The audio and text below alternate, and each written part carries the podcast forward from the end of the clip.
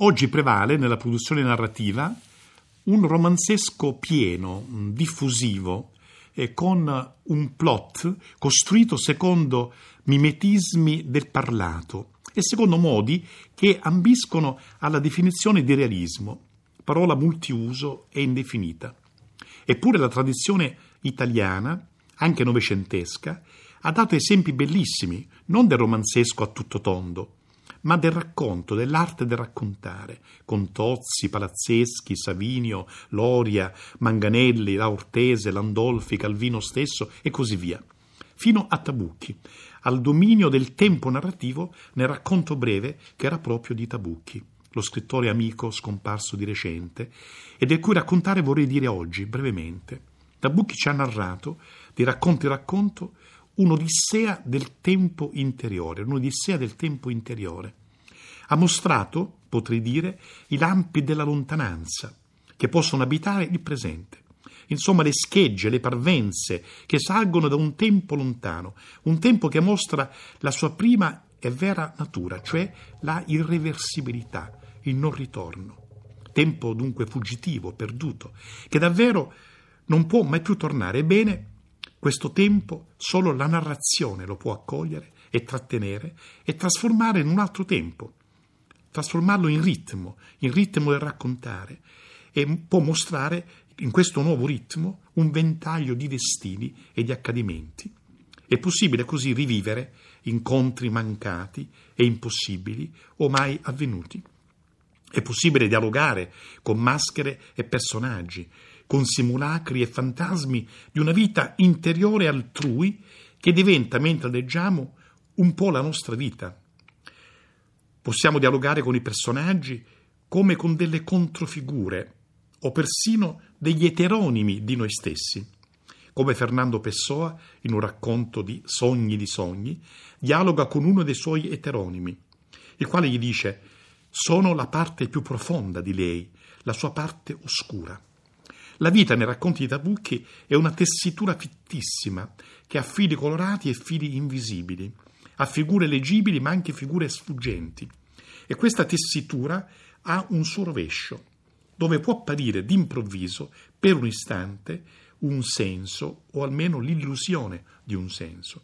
Un senso che forse è soltanto una coincidenza, oppure il riflesso di qualcosa che accade in un punto lontano, lontano da noi, oppure ancora è solo l'immagine sfocata di un senso a venire, di cui non affiora altro che un lampo, un presagio, e non sai se appunto è un annuncio oppure è il resto di un ricordo.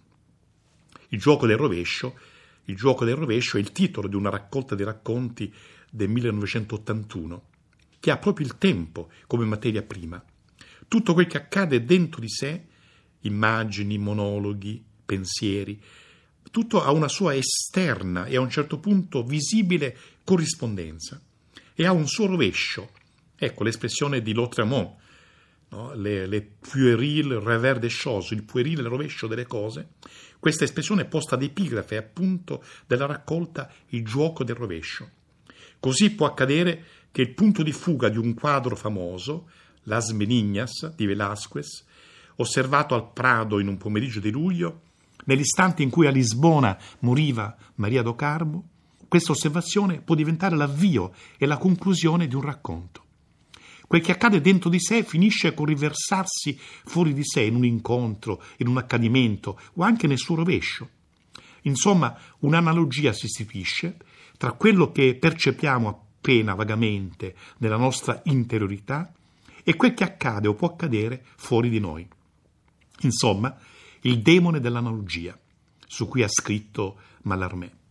Una relazione tra un senso leggibile, visibile, e un senso invece fuggitivo, imprendibile.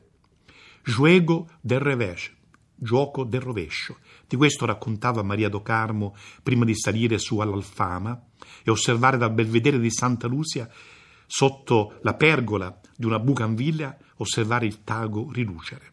L'esistenza è preda di un tempo che più non può tornare. Da qui una sorta di vertigine, vertigine dell'impossibile ritorno. È intorno a questa vertigine che si aggira la saudade dei personaggi di Tabucchi. non l'impossibilità del ritorno che provoca dolore, questa è la sostanza propria della nostalgia, nostos algos, cioè l'impossibilità del ritorno, il dolore per la impossibilità del ritorno, ma questo dolore che si volatilizza, questa impossibilità di ritorno che si volatilizza in fantasmi, in rimembranze, in desideri, in ossessioni. E ricordo alcune conversazioni con Tabucchi proprio sulla distinzione tra nostalgia e saudade. Da qui la presenza dell'elemento lunare, che è dialogo tra l'apparire e lo sparire, dialogo del ricordo con il suo alone d'oblio.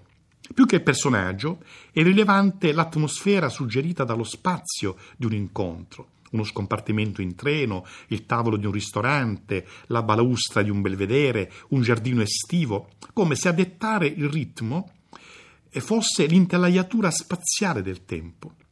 Così nei racconti raccolti in piccoli equivoci senza importanza o in Angelo Nero. Il passato penetra il presente. Il passato è una scaglia, un riflesso, un respiro del presente. L'attesa è condensazione di un annuncio che resta nello stadio di non compiuto. L'istante sconfina nel tempo dell'altrove, nel frattempo di un viaggio. E insomma il tempo, il suo imprendibile arcobaleno, è davvero la sostanza del narrare e del vivere.